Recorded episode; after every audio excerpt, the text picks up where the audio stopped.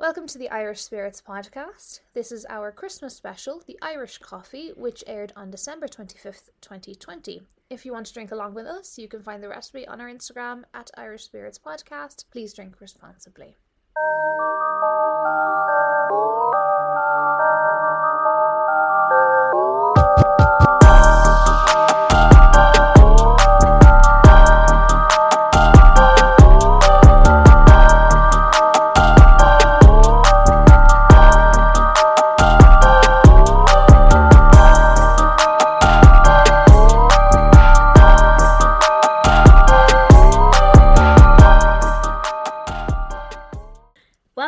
Irish Spirits, a podcast about folklore and drinking, a natural Venn diagram of Irish culture. Each week we will have a theme, whether it's ghosts, fairies, or mythical creatures. We will discuss the stories and lore, all while drinking a themed cocktail made by our phantom bartender. Tonight it's just Quiva and Laura, so we have to be our own bartenders for this little Christmas special. Uh, we're in work together, so we are in fact recording in a person. Woohoo! And we're drinking our own version of Irish coffees. Uh, basically, we're putting booze in our coffee. And that's how you make things Irish. So, tea, soda, gravy, swimming pools, whatever. Just throw booze in it and make it Irish. Um, but we'll talk more about it in a little while. Before that, I want to introduce you guys to witch balls. What's that you say? What's that? they are brightly coloured glass spheres which are often hung in the windows of homes in England in the 18th century, used to ward off evil spirits and witches. These used to be suspended from ceilings and were supposed to ward off those evil spirits. We do have one in Ireland. There's a lovely blue one in the National Museum of Ireland Lovely. and it dates around 1800. But the ball was originally part of the personal collection of Harry Percival, Swan of Buncrana in County Donegal. Now, Swan bequeathed his collection to the Royal Irish Academy, who then transferred it to the museum in the 70s. You can actually still buy them today. The exact provenance of the ball that we have is unknown. However, glass pieces of this nature were often produced in Nailsea in Somerset around this time. Could it be then that the odd one was found hanging in Ireland as well? Hmm. They weren't common, but you can find them here too. So, the Oxford Dictionary of English Folklore states that their purpose was to attract and neutralize the evil eye of a passing witch, either by reflecting it back upon her or by puzzling her with the pattern. The belief at the time was that the bright colours of the ball, after enticing the witch and possibly other darker spirits, would trap them inside it and thus protect the home from such negativity Great. handy, one would say. They're a rare find in Ireland, as I already mentioned, but there were some. And it's because we already had a very similar tradition in Ireland, and it existed mainly in rural areas where herbs such as rosemary were tied in ribbon and hung over a front door to protect the house.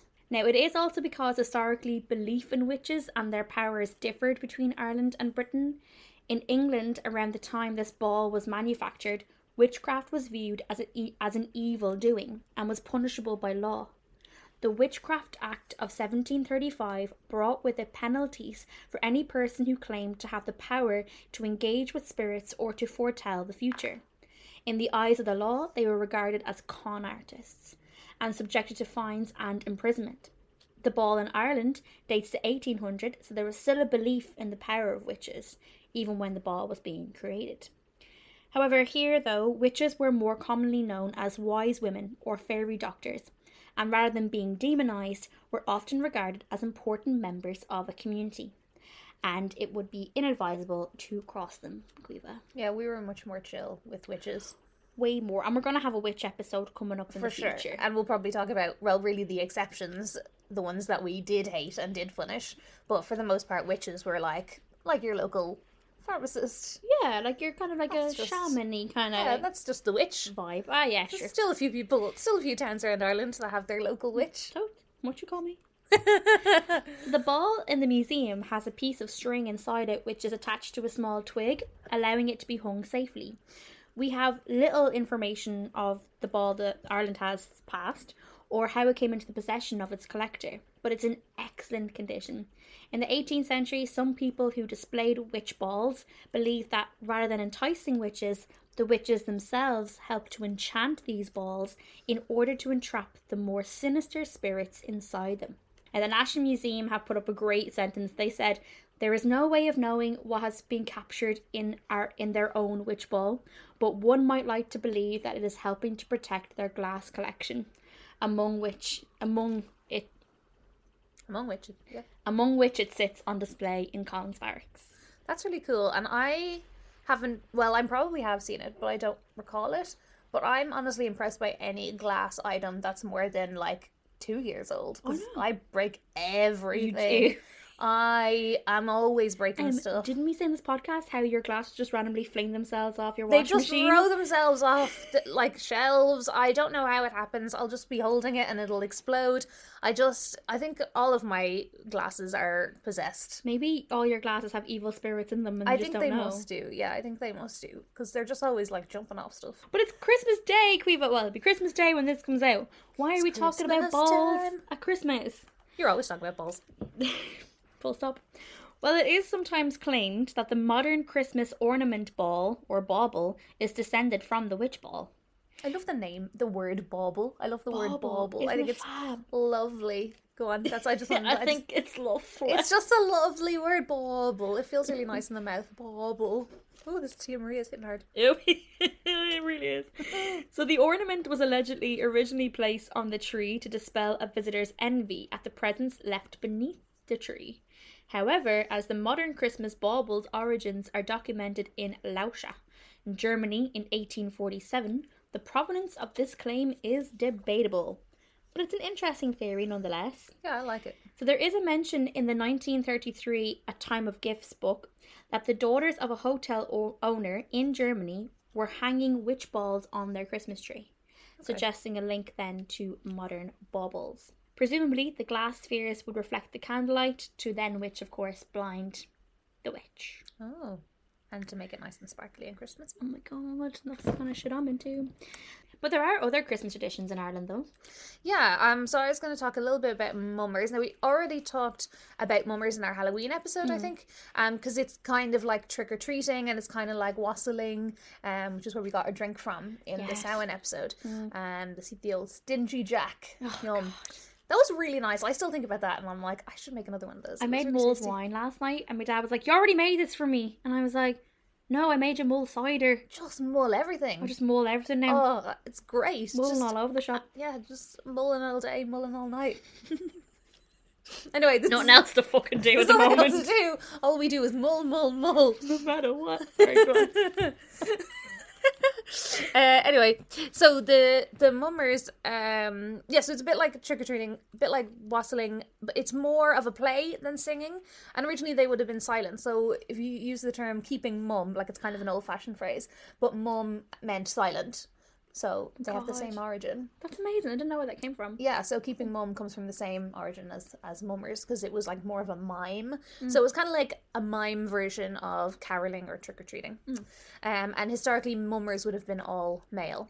Um, I found a story on Dúchas, which we haven't been on in ages. I feel like I haven't had a good Dúchas story in a while. So this is from a guy called John Mangan, um, and he has a little song. But first, he was talking about um, mummers. So uh, this is uh, from Dúchas.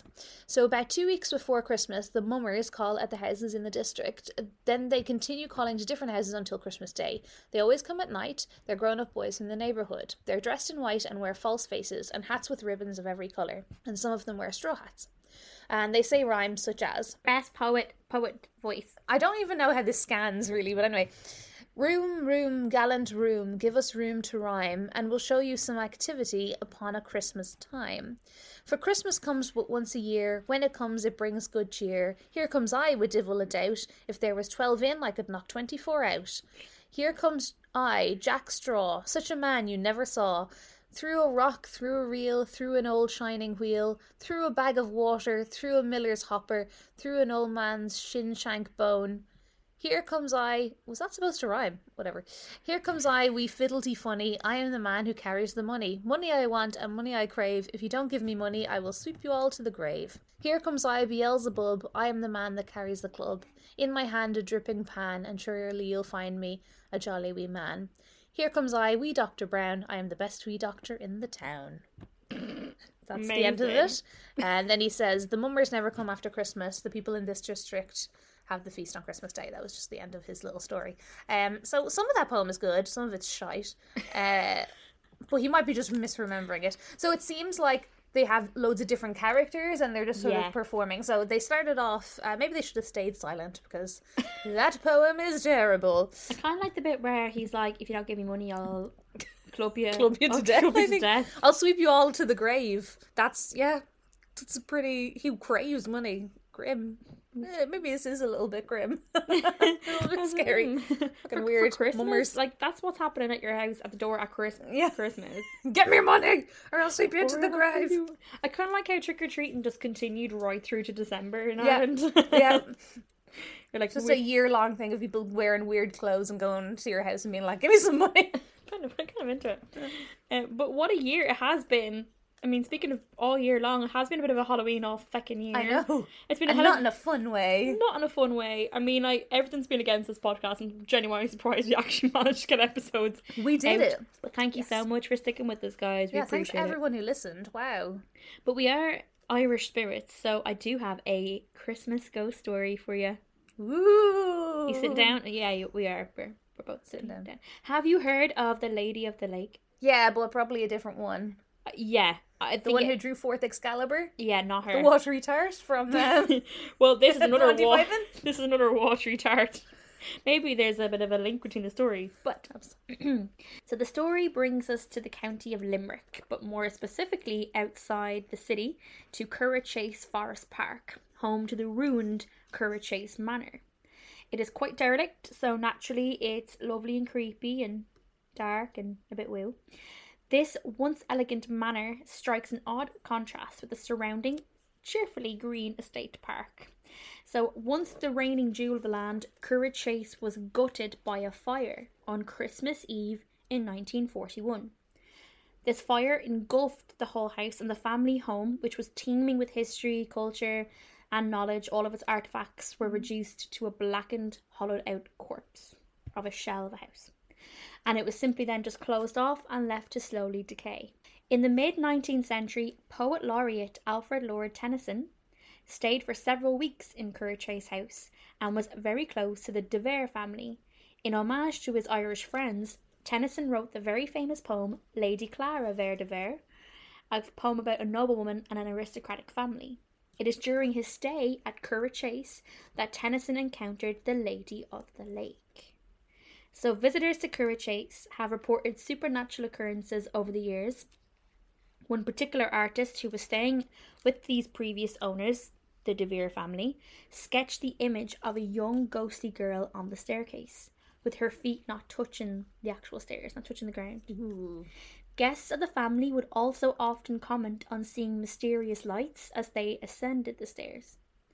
Warnings have also been made not to venture into Curraghchase after midnight, as demonic coaches with headless drivers are seen dashing through the grounds Ooh, in a creepy. no head open sleigh. That's very good. Okay. Good job, good job. Thank you, babe. So a bit like the Dullahan, Yes, but like the Dullahan, I think there's kind of similar Dullahan stories all around. like a Santa Dullahan or something.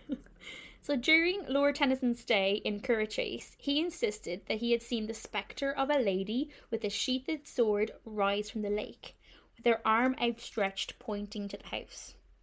So on the night before Christmas, and all through the house, Hold it, this. in 1941, a tree was said to have leaned towards the stately home and a solitary branch outstretched, in an exact replica of Tennyson's Lady of the Lake sighting. Oh. The Tennyson was there about a century before 1941, remember? Oh my god. So the fire was said to be started by the tree branch smashing through a window and knocking over a candelabra. Oh fuck. That's what started the fire. So while the Lady of the Lake has been reported climbing from the murky, misty waters many a night every Christmas Eve, she rises aglow, a burning effigy transfixed on the skeleton of Curraghchase, just looking at the house. Local legend claims that it was the ghostly figure of this lake that was seen by Tennyson that, as I mentioned, was a foreboding. Because she literally copies the exact stance or what he described as to what the tree then later did a hundred years later Blimey. kind of like a premonition. And then it's also said that the ghost of the Lady of the Lake, as as I said, appears on Christmas Eve. She can all she can sometimes climb out of the water and be seen, or just be seen burning on the lake, just a burning figure just on the lake itself, uh, looking towards this ruined house. Merry Christmas! that is pretty spooky. It is pretty That spooky. is pretty spooky. For but like for Christmas Eve, that's pretty bleak. Yeah. Ooh, Anyway, ooh, spooksome. yeah. All right. Well, since Alex isn't here, I'll talk a little bit about what we're drinking. Oh, we miss Um, you all. Yeah. Let's see if I can do just an, an as an, an amazing of a job. Please leave that All right. Um. Yeah. So as I said, we're kind of drinking Irish coffees. We're drinking coffees that we have Irished. Um. Like I'm sure, I'm sure the Irish have been putting whiskey in coffee since coffee came to Ireland, basically. Um, but Irish coffee has, as a cocktail, actually has a really solid origin story. So I thought I'd tell it. Um, so it was apparently invented in 1943, which I feel Oh, like is not long- late. Yeah, I thought it would have been earlier, but it was officially named. Let's say Oh, okay. Uh, in 1943 at Foynes Air Base, which is uh, near Limerick, I think. Oh, all the spooky things are happening in Limerick. Um, I forgot to write it down.